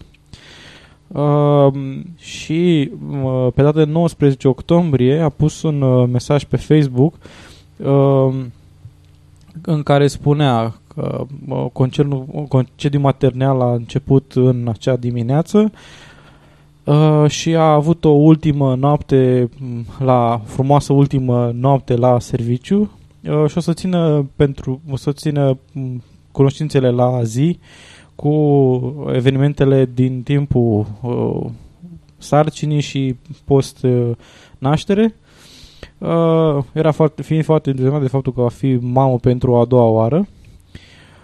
Ironic, fotograful ei... Uh, Uh, și uh, văduvul uh, soț, uh, Nick, uh, au făcut uh, lobby la un moment dat pe lângă guvernul australian pentru uh, ca statul să sprijine mai mult mamele care vor să nască acasă. Acum ar fi un articol destul de lung și uh, cred că trebuie, trebuie privit nu neapărat ca o, uh, să zicem, un fel de lămâie stoarsă în nas de către noi. Ar fi greșit, nu asta am vrut să subliniem cu acest articol, ci faptul că uh, indivizii obișnuiți, deși poate că sunt uh, dornici să sprijină anumite idee sau anumite intenționați sau poate au anumite înclinații ideologice, nu sunt cei mai în măsură să ia cele mai bune decizii în uh, orice fel de domeniu, chiar dacă uh, să zicem, ești foarte informat în legătură cu un domeniu, nu neapărat ești cel mai în măsură să iei cele mai bune decizii în acel domeniu. Iar cu sănătatea nu e de joacă. De-aia noi sfătuim de fiecare dată când e vorba de chestii de sănătate, cum a fost, de exemplu, și rubrica la pericole de lipsă de scepticism, și aici întotdeauna uh, e mai bine să-i cer părerea unui medic și dacă crezi că poate medicul respectiv are anumite, să zicem, carențe, uh, cereți fără să uh, ezitați părerea celui de-al doilea medic, uh, pentru că, na, din punctul nostru de vedere, cel puțin o viață tot o avem sau cel mult, depinde de fiecare, dar una sigură avem și nu cred că ar trebui irosită pe ideologii sau pe idei încăpățânate sau pe uh, idei prost uh, sau na, inspirate, să zicem. Cred că mai bine, din punctul meu de vedere, ca femeie, nu am avut copii până acum, dar mă gândesc că decât să insiști să naști acasă, într-un fel pot să înțeleg dorința de a naște acasă, în intimitatea căminului tău, să știi, copilul tău a venit într-o atmosferă familială, nu în... în într-un loc uitat de lume, un spital rece, dar decât să insiști pe nașterea acasă și beneficii asociate nașterii acasă, ar fi mult mai, din punctul meu de vedere, ar fi mult mai bine să insiști pe condiții mai intime în spitale. Eventual da. Camere mai spațioase, să promovezi lucrul acesta, pentru că poți să faci orice loc să, să fie intim. Nu, nu trebuie neapărat să fie în propria ta casă, ca să fie intim. Și te supui mult mai puținor riscuri, pentru că în, în afară de faptul că foarte puține sarcini, dacă nu mă înșel în jur de patru la sută, nu au absolut niciun fel de riscuri și complicații și sunt declarate sigure de a naște acasă, adică copilul se poate naște acasă în siguranță, în afară de faptul că acest număr este foarte scăzut, întotdeauna este foarte periculos pentru că se poate întâmpla orice altceva în timpul nașterii, chiar dacă nu, nu existau complicații care, s-au, care să se fi văzut la uh, controalele medicale. Poate să apară ceva în ultima clipă și n- chiar dacă ai un medic alături de tine, dacă acel medic nu dispune de toată aparatura necesară, nu te va putea ajuta așa cum ai nevoie. Ok. Uh, da. E, pe mine m-a... Prima oară mi s-a părut... Uh, Da, din naștere, am uitat să spun, nașterea a avut, na, fetița, cea a doua fetiță a fostului cuplu a supraviețuit, a, a supraviețuit în caz că, na, am uitat să, să precizez și mă focalizez mai mult pe, pe decedata mama. Dar da, dacă... Eu personal nu văd uh, mari beneficii în a naște acasă, în afară de chestia pe care sunt tu, cu intimitatea și uh, toate lucrurile astea cred că pornesc din foarte mult și sunt inspirate foarte mult de curent, curentele New Age, în care da, am impresia da. cu contactul cu genul, natura. Cu, de, da, contact cu natura, cum se făcea mai de mult, cum e la tine acasă, ai al... altfel de control asupra mediului. Da, și mai de mult se făceau anumite lucruri și exista o speranță de viață mult mai redusă. De exemplu, în România, la începutul secolului nouăsprezece, speranța de viață medie era pe la vreo treizeci și cinci de ani. Nu din cauza că nu existau oameni care ajungeau la șaptezeci, optzeci, nouăzeci de ani, existau. Problema era că mortalitatea infantilă era foarte ridicată. Da. Nu, dar problema, problema pe care... Cred că ceea ce foarte multe femei care sunt promotoare ale ideii de a naște acasă nu înțeleg este... Ele doresc foarte mult ca statul să le ajute în sensul de a trimite doctor la ele. De a le permite doctorul să fie alături de ele. E o idee admirabilă, dar ceea ce femeile astea nu înțeleg este că un doctor în sine nu te poate ajuta dacă nu are aparatură și nu are cum să care un spital întreg de aparatură la tine acasă. În plus de asta este și costisitor să faci. Da, no, evident. Uh, uh, spitalul este uh, și așa, în foarte multe locuri, spitalele sunt puse sub foarte multe presiune din partea departamentelor financiare pentru că sunt prea scumpe sau irosesc anumite resurse. Da. Ca să mai plătești uh, și... Uh, deplasarea unui, doctor, unui da. medic, poate deplasarea cu, eu știu, cu, eu știu, cu un autoturism sau cu o ambulanță sau cu aparatură și mai departe, se cresc, cresc, se adună foarte multe lucruri da. și cresc costurile. E, Dar e vorba și de acel medic care este o resursă pentru spital în, în Evident, acel timp. Da, da. da el ar putea să, mai să cât timp ele cât durează drumul, cât, cât, poate exact, să mai ajute... Exact, cât timp ele pe drum teoretic, iar ar putea să fie în altă parte. Deci automat cresc costurile pe mai mult în planul, numai pe par, planul de propriu-zis al costului de transport. Da, da, da. Scade da, și da. eficiența, scad mai multe... Eu am fost într-un spital în, de nașteri și uh, în trei ore cred că am văzut femei ieșeau și se duceau în sala de nașteri, cum să zic, ca pe, pe bandă rulantă. Da. Mă rog, nu este o chestiune uh, poetică, dar a naște în sine este un act fizic, nu trebuie să fie tratat ca și uh, cine știe ce, nu știu, poezie. E da, un act fizic. E un lucru normal, se întâmplă așa, tot timpul în natură. Și, e... să, și la, nu știu, numărul zece, încă au fost zece femei care au născut timp de trei ore. Uh, a lua medicul de acolo, medicul care le-a ajutat să nască, și a-l trimite în altă parte, e o fantezie. Este complet ridicol. Când el trebuie să fie acolo, să aibă grijă de, de alți pacienți, de, alți pe pacienți, care trebuie să-i de pacienții care sunt acolo, în spital. Da, da. Ok, bun. Și până la urmă poate o să avem parte de o revoluție a mamelor care vor să nască acasă sau poate ne vorbește Miron despre o revoluție islandeză.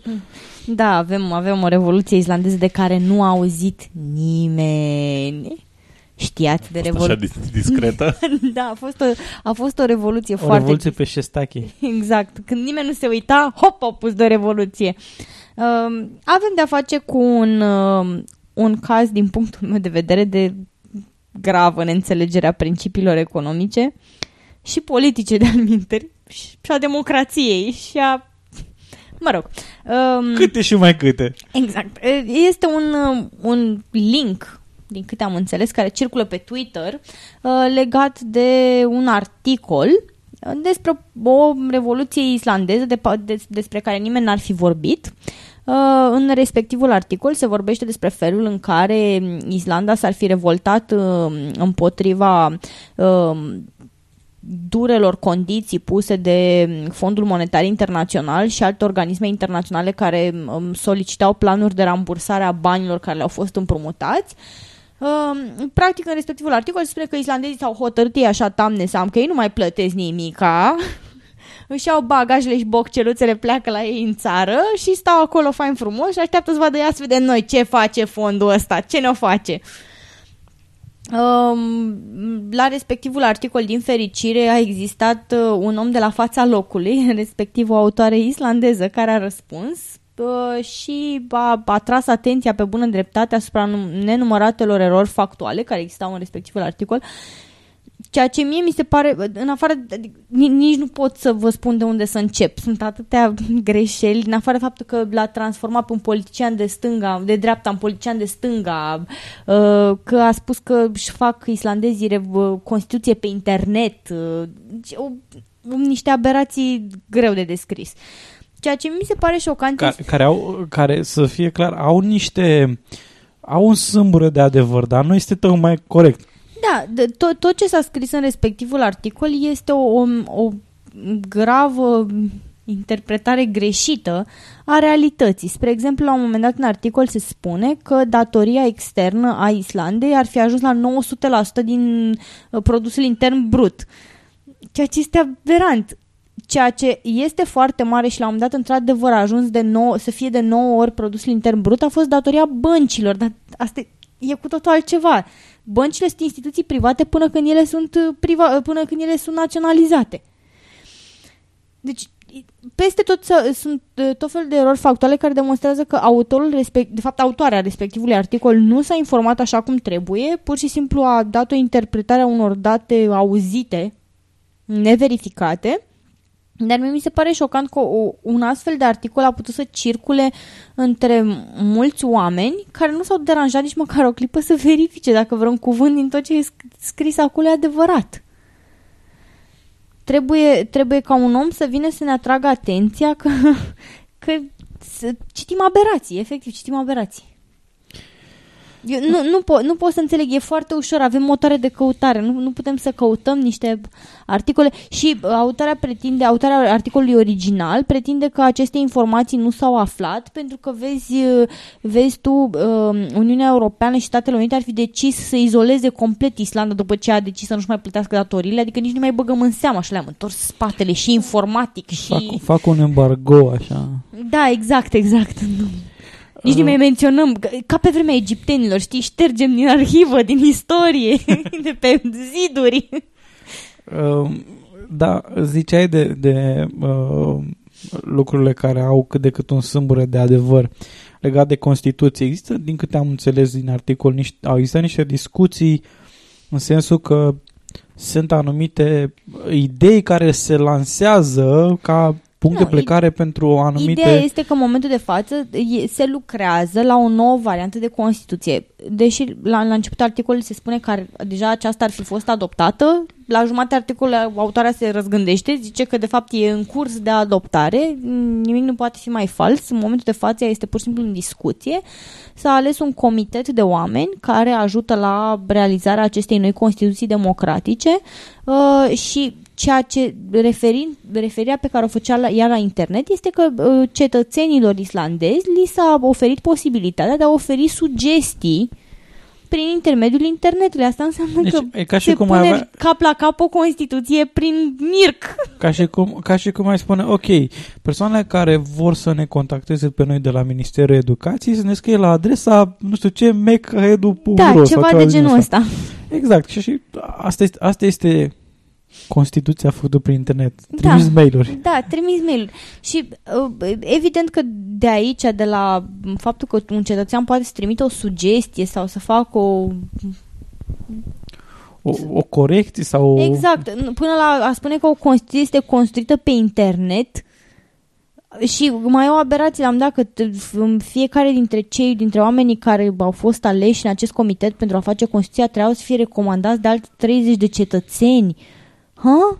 Nu, de fapt au fost uh, peste cinci sute de persoane care au fost propuse pentru a face parte din acest comitet, s-au făcut alegeri pentru ei, uh, alegerile au fost declarate neconstituționale, dar până la urmă pentru că era foarte multă birocrație și trebuiau să termine problema asta, pur și simplu respectivii cetățeni au fost numiți.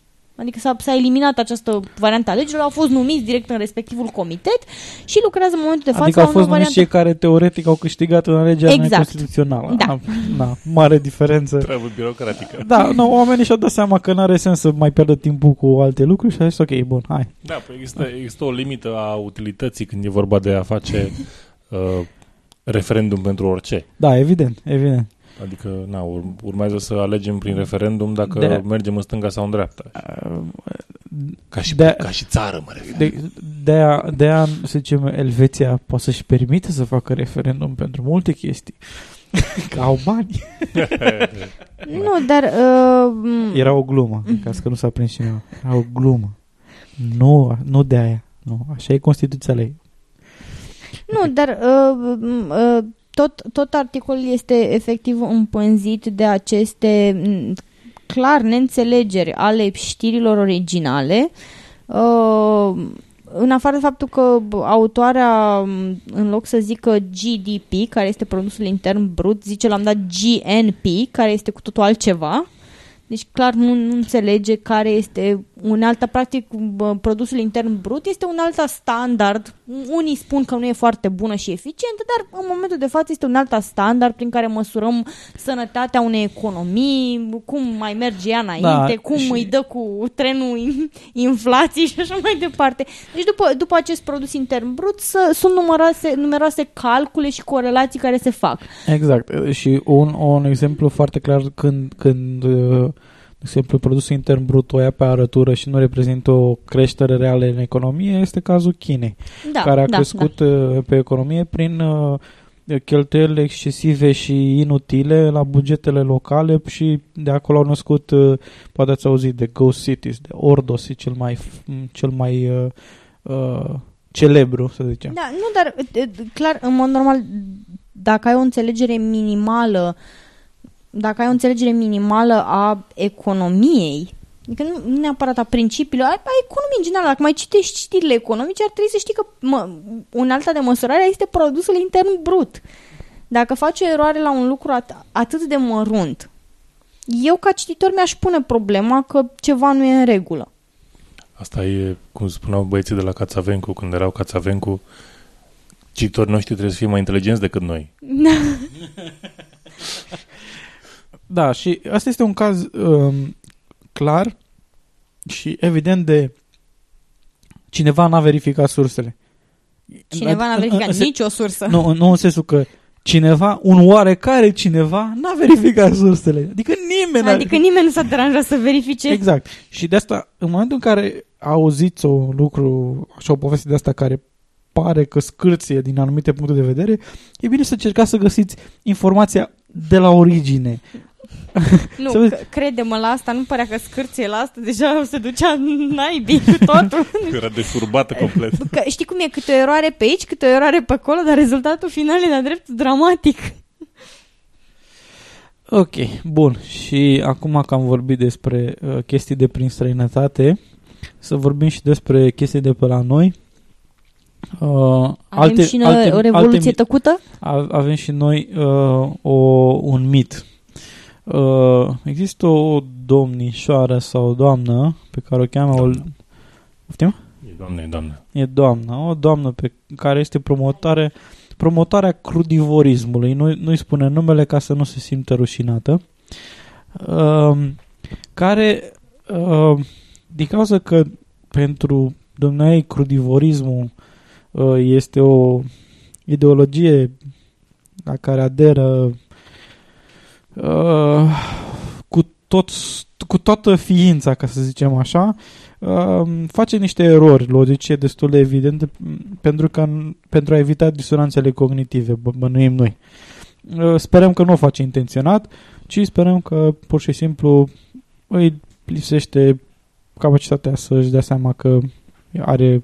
Că a comis. Că a comis, a comis niște erori. Bun. Articolul se numește Balaurul cu o mie de capete. unu, partea unu. Ei, și asta pam, este, pam, este pre- prezentat ca un fel de uh, povestire care, din punct de vedere estetic și literar, are în anumite merite, se pricepe doamna să scrie, dar uh, ceea ce povestește este oarecum uh, uh, greșit. Uh, iată ce ne spune. Lucră pe nevăzute și pe nesimțite în pântecele omului, colcăie și a dușmănie în coloni, intestini, ficați, piele, creier și în câte și mai câte cotoane neștiute și nepătrunse de mintea și ochii omului. Ici își au hotarul și îl păzesc cu strănicie, scuipând foc și catran împuțit de tăte gurile hulpav căscate din, din toate cele o mie de capete, băgând groaza și spurcăciunea în carnea bietrului creștin. A pus rămășa cu mintea omului că de mușcă cu toți colții grozavi și ascuțiți din carne vie va să primească nicio pedeapsă, ci doar fripturi, brânzeturi, zahăr alb și oloi prăjit la schimb. Omul nu zice ba. Se învoiește bucuros la rămășac și îi dă ce-i cere, că ce-i cere trece mai întâi prin gura ei învăsălită și sufletul îi nemulțumit. E, și toate asta, ideea era că toată, practic, spune că tot ce este gătit și de origine animală este de fapt un balaur cu o mie de capete și tot ce este crud și neprăjit și necopt și netratat termic și așa și de la... Ma, de la drept în pădure să la... muși dintr-o căprioară mă duc. Da, așa. E, este... De crudă. Ei, ideea e că face niște asociații și în acest articol a inserat tot felul de clipuri care arată tot felul de paraziți. Ironia face ca uh, inițial primul dintre clipuri să fie de fapt un clip de la o, o operație, operație de... de fapt o, o procedură postoperatorie a unui artist care, care îi se scoteau din nas fașele, pentru că avusese operații la nas, fașele medicale. Și la un moment dat, med- unul din comentatorii care erau acolo spune oh, it looks like a worm. It looks like a worm. Adică arată ca un vierme. Ei, doamna uh, noastră respectabilă și crudivoră a considerat de bună cuvință că acela este, chiar este un vierme și, evident, a fost taxată, dar nu numai atât. Multe lucruri arată ca un vierme, dacă... Da, ca un vierme arată, de exemplu, și o... O, cum e, o zgaibă de la o rană care da. este longitudinală și se desprinde, să zicem, de la apă. Da. Deci multe lucruri arată ca un, un vierme. vierme. Bun. Problema e că sunt foarte multe clipuri, sunt vreo, de fapt, foarte multe, sunt vreo patru clipuri, toate care, care uh, induc ideea că, vai, dacă mănânci gătit, se te îmbolnăvești și așa mai departe. Te umpli de vierme. Lucru cât se poate de fals. De ce? Pentru că tratarea termică a, a mâncării... Te scapă de gripa aviară? Inclusiv. A fost... A, fost, uh, a intrat în alimentația omului, pentru că în felul ăsta oamenii și-au dat seama că au o rată de mortalitate mai mică, intoxicații alimentare mai puține, uh, și-au dat seama că uneori prin tratarea termică, gustul respectiv aliment se schimbă și este mai plăcut. Alteori se întâmplă că prin tratare termică împreună cu alte ingrediente posibil să faci o mâncare care să aibă o, o, un evantai de arume mult mai mare și mult mai plăcut. Și asta are o bază științifică foarte simplă. Prin tratarea chimică se întâmplă niște rea- tratare termică se întâmplă niște reacții chimice. Se, se degradează anumite proteine pe acolo, se întâmplă niște reacții chimice. Da, tratarea, tratarea termică înseamnă, înseamnă niște reacții chimice. De cele mai multe ori de oxidare, dar poate să însemne și alte lucruri. Mai mult de asta. Prin tratare termică, foarte mulți dintre paraziți mor, pur și simplu. Uh, e posibil ca prin, uh, de exemplu, uh, unul din procesele uh, foarte frecvent folosite în industria alimentară este, este, este pasteurizarea. Pasteurizarea nu vine de la pastă, vine de la pasteur și înseamnă ridicarea un, unui uh, lichid în temperatura lui la o temperatură foarte mare, foarte brusc, să zicem, de regulă peste temperatura de fierbere și apoi răcirea lui bruscă. La fel de bruscă, La da. fel de brusc. Ei, și acest proces omoară bacterii, agenți patogeni, virusuri... Undeva peste nouăzeci și cinci la sută din... Exact. Bacterii. Și poate să omoare în același timp uh, tot felul de insecte sau alte lucruri care se pot întâmpla, se poate întâmpla să existe pe acolo. Ei, ăsta este unul din motivele pentru care noi, ca specie, am ales, am, în dezvoltarea noastră, să, să, să tratăm termic ceea ce, ceea ce mâncăm, pentru că ne-am dat seama că e mai bine pentru noi. Revenirea asta la, la contactul cu natura este o eroare logică de două ori. Una, pentru că este greșit factual, că este benefic să mănânci numai crud, nu e neapărat, prin, prin, chiar, chiar din contră. E posibil, de exemplu, într-o carne uscată să rămână anumiți, să, să rămână sporii de la anumiți paraziți sau uh, nu, ciuperci și așa mai departe. Sau poate să, poate să rămână, bacteriile este un lucru foarte cunoscut, că rezist, poate să reziste chiar în spațiu cosmic. În anumite, anumite specii de bacterii sunt capabile să facă chestia asta. Cu atât mai mult, cred că ar trebui să-ți dai seama că dacă nu faci altceva decât să deshidratezi un, să zicem, o bucată de... Nu carne, că nu mănâncă carne. Nu mănâncă carne. Un, o smochină. O, o smochină sau un morcov, da? Atunci, cu atât mai mult șansele să ai asemenea lucruri sunt mai mari. Uh, și a doua eroare este că se face eroarea uh, dacă e natural, e bun. Naturalistă, eroarea naturalistă. Nu, dar natural este și găinațul, natural este și arsenicul, natural este și uraniul. Și ceanura. Și ce ceanura... Da, și ceanura. Și mercurul. Și mercurul. Și mercurul. Da, mercurul. De exemplu, mercurul este natural. Așa că, nu, nu, dacă e natural, nu e nevoie. Și uh, mătrăguna este naturală. Da! Ok. Și dacă, cred că dacă te chinui puțin, cred că ai putea să gătești să mănânci mătrăguna după ce o prepari termic. Și cred că ai șanse mai mari de supraviețuire dacă nu o pre- nu te prepari termic. Eu știi ce zic? Că tu vorbești așa pentru că niciodată nu te-ai bucurat de gustul adevărat al unui morcov crud cu scorțișoară pe deasupra. Da, asta da, este. Dar știi care e chestia? Că dacă e vorba de mâncat salate, ok, nicio problemă. Adică săltele sunt sănătoase, au legume, au, poți să pui în ele tot felul de lucrușoare. E bine, nu e nicio problemă.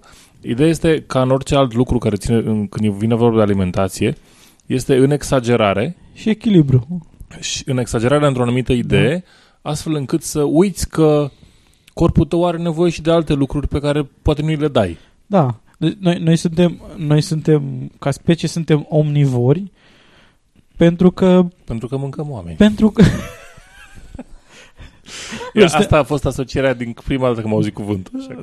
Da. Suntem omnivori pentru că asta ne-a permis, ne-a permis să avem un... un o, în momentul în care, de exemplu, găseam carne sau lucruri care erau grase, ne, în istoricul speciei noastre, ne dăm seama că, ok, e, dacă mănânci carne odată, chestia aia te ajută din punct de vedere caloric și energetic să supraviețuiești foarte mult timp.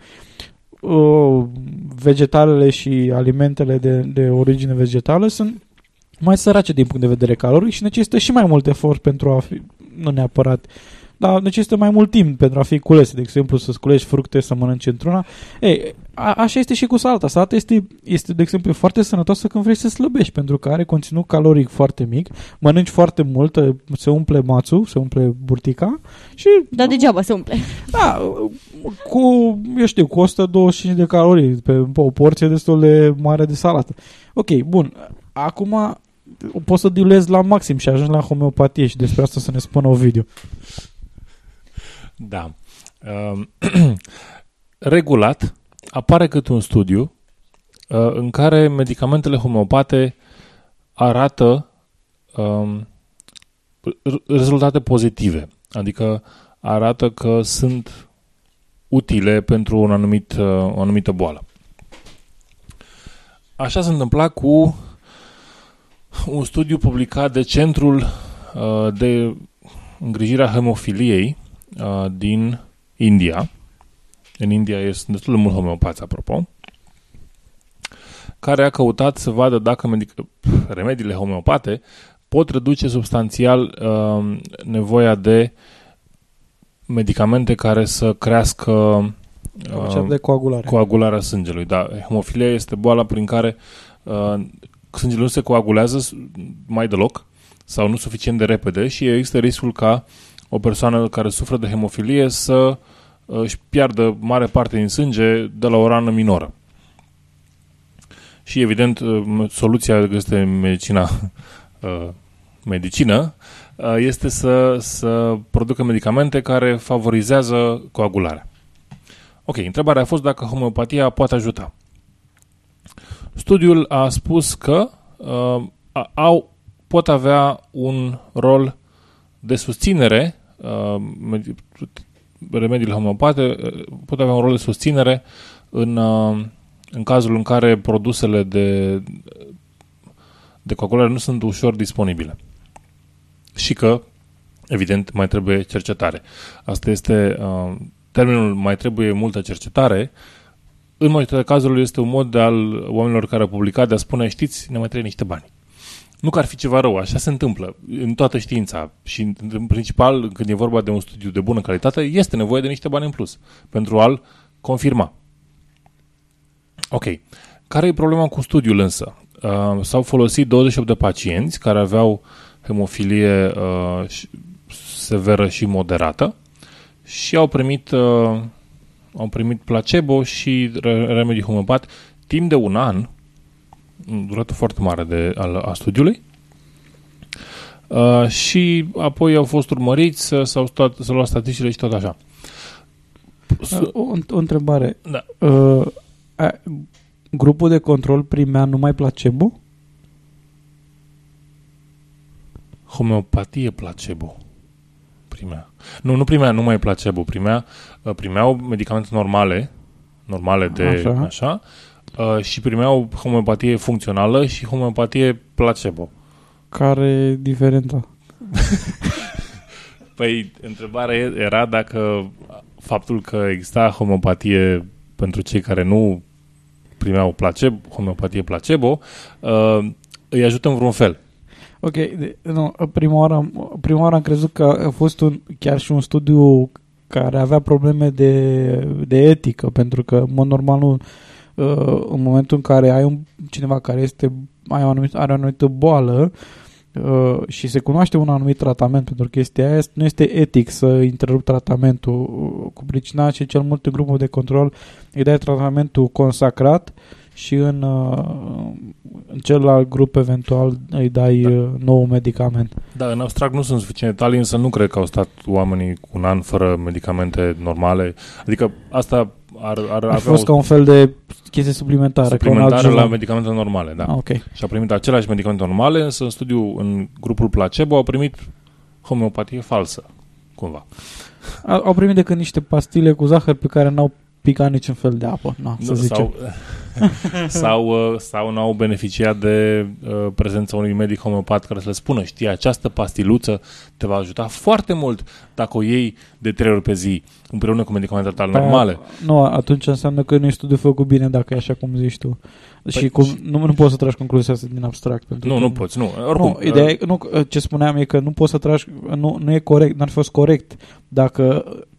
Asta s-ar fi întâmplat dacă la unul din grupuri li se dădeau decât niște pastile suplimentare și la celălalt li se dădeau pastile și aveau parte și de atenția medicului. Poate că aveau auto... amândouă parte de atenția medicului, exact. Însă unul era placebo. Exact. Oricum nu sunt suficiente detalii de genul ăsta.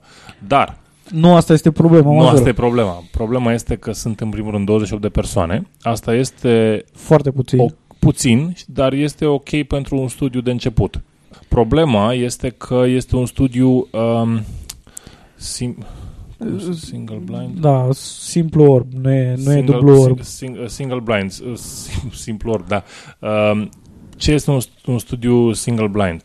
În momentul în care se fac în momentul în care se fac experimente medicale, experimente, cercetări, standardul mare este double blind, dublu orb, adică nici cei care iau medicamente, nici cei care le dau medicamentele nu știu ce se află în cutiuță.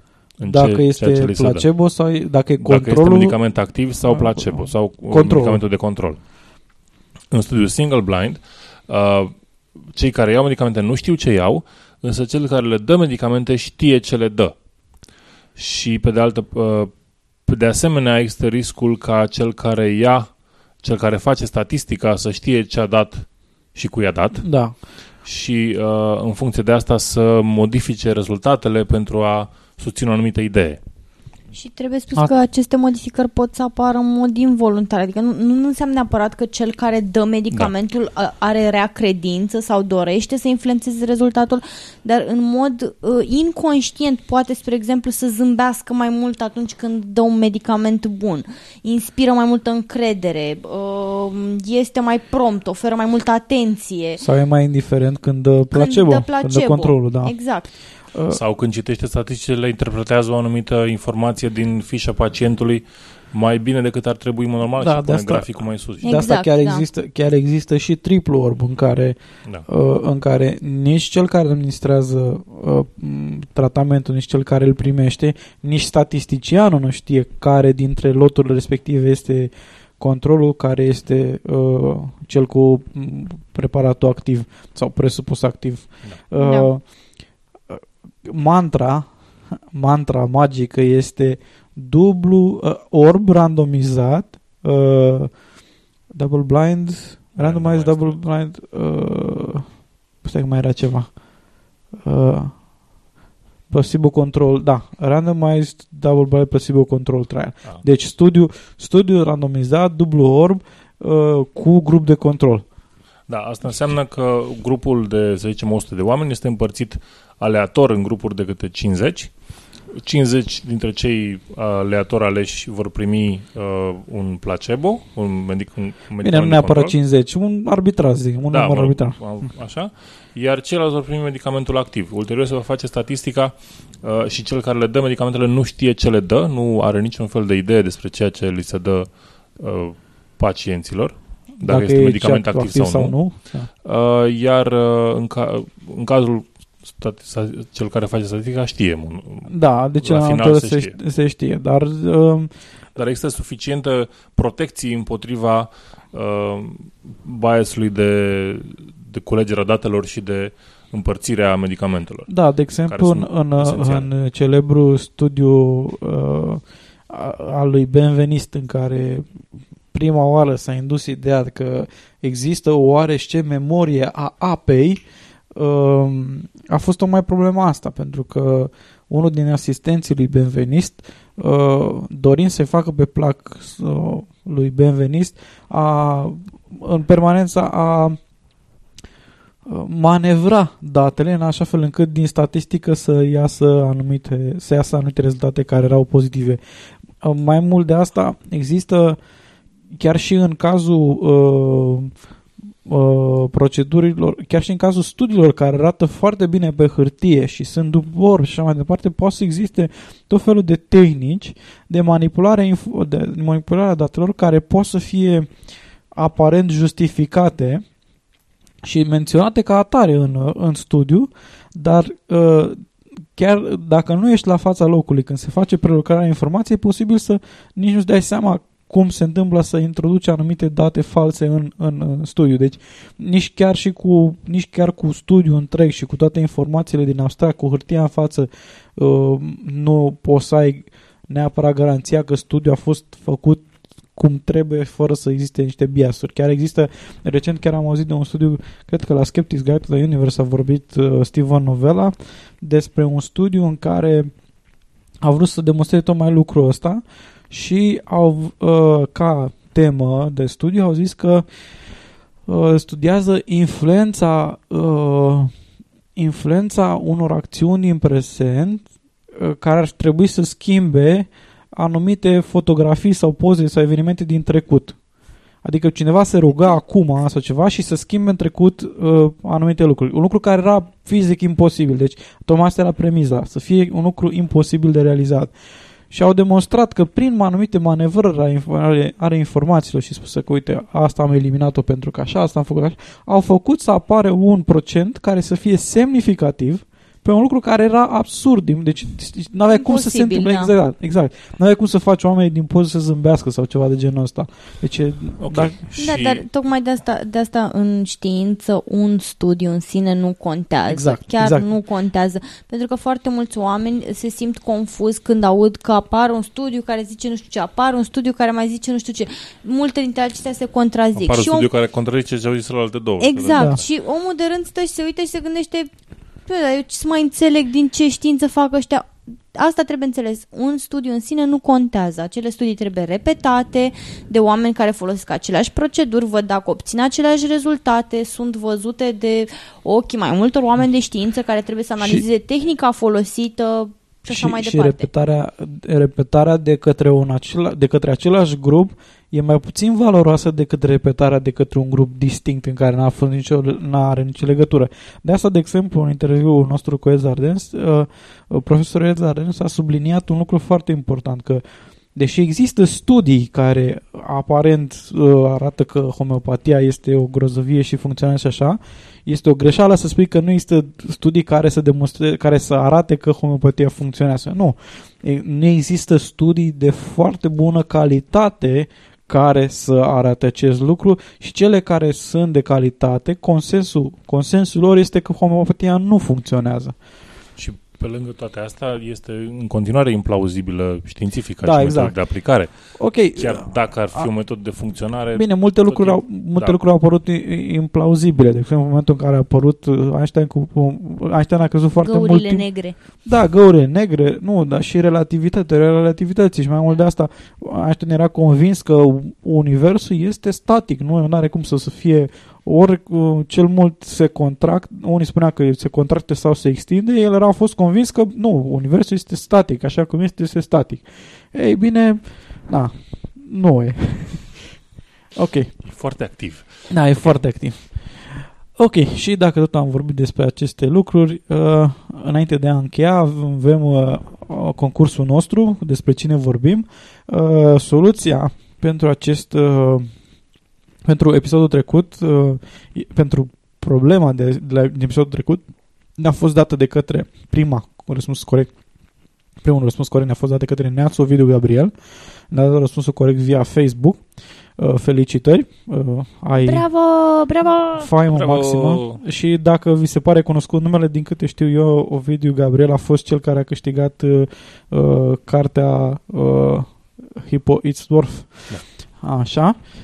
Deci e clar că avem un bias în da. direcția lui Ovidiu. Ok, dar nu este singurul care a răspuns corect, dar mai răspuns și alte persoane pe uh, la, la, la comentariile episodului atașat. Ne-am răspuns un anume Edi, nu, nu eram eu, l-am întrebat, am întrebat dacă cumva a încercat să mă... Bine, el n-a răspuns propriu zis, a dat niște indicii, a zis că cineva de culoare care are mustață. Hai că erau destul de clare indiciile. Erau clare indiciile, da, bun, dar altcineva n-a răspuns și dacă da, vrei... dar stai un pic, nu-i putem acoperi pe aceștia cu faimă și glorie, pentru că n-au răspuns primii. Exact, exact, așa că deci acoperim dacă... pe faimă și glorie numai pe primul. Da, deci numai dacă vreți să câștigați faimă și glorie din partea noastră a scepticilor din sunte... România... Sau dacă sunteți cum este, cum este o, com... o persoană care a comandat și a spus că nu prea interesează faima și gloria, pentru că e mai modestă, ok, promite să nu spunem numele. Deci nu, dacă nu insisti, spunem deloc. Dacă insisti, nu spune numele și nu-ți face, nu, nu face nici faimă, nici glorie. Păi nu, nu, nu. nu. Dar, le, dar cum să, să răspunzi primul? Fii atent, zic eu,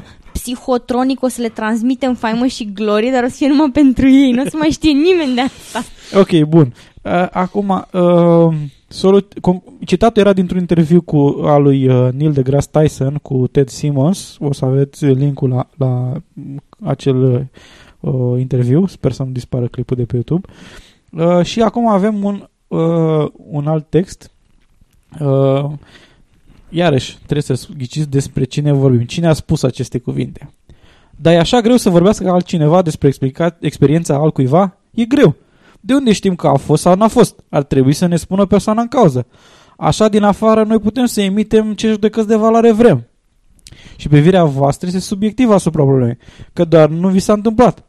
Dacă nu ești în interiorul unui fenomen, orice părere este subiectivă, așa că lăsați subiectivismul să fie împărțit între tabere. Să-l avem și noi, să-l aveți și voi. Să fie pentru toată lumea. Ok. Um, nu vă dăm niciun indiciu. Dar... groaznici suntem. Nici okay. Eu nu știu despre cine vorbim. Nu știi? Nu. No. Eu l-am ales. E tot, e tot, e tot tradus? Nu, nu e, a, un indiciu. Nu este tradus. Ok. Pam, pam, pam. Google it now!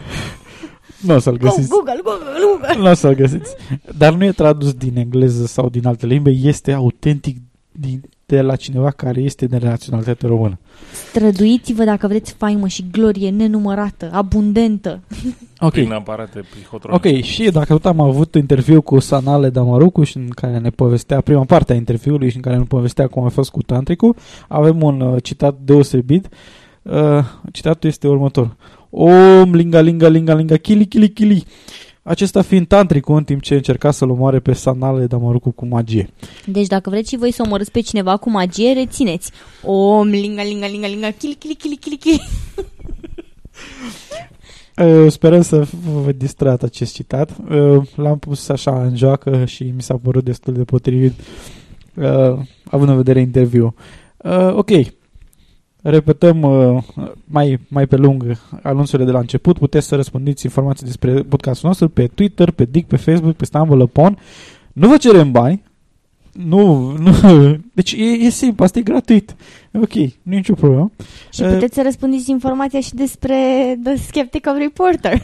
Da, puteți să povestiți despre Skeptical Reporter, unde aveți avantajul că este în engleză, deci puteți să povestiți la mai multă lume. La, multe, da. la, la multe persoane ce, și ar putea să spuneți și altor persoane din afara României sau vorbitori de engleză. Exact.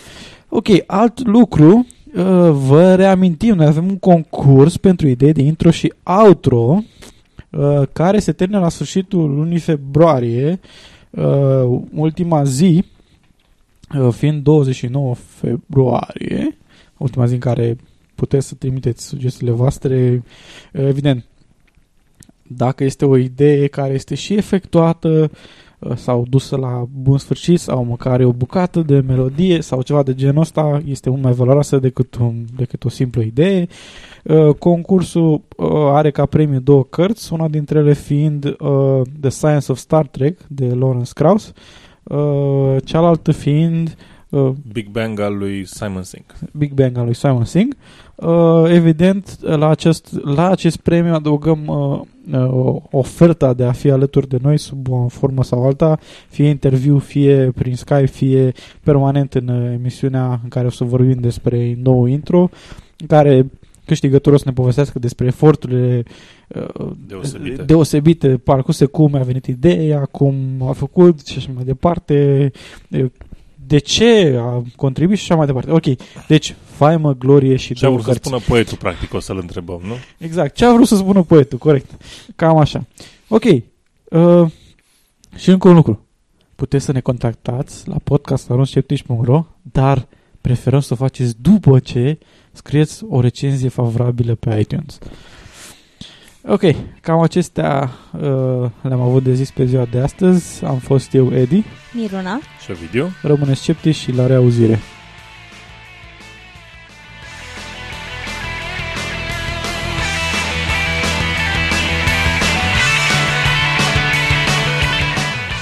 Ați ascultat Sceptici în România.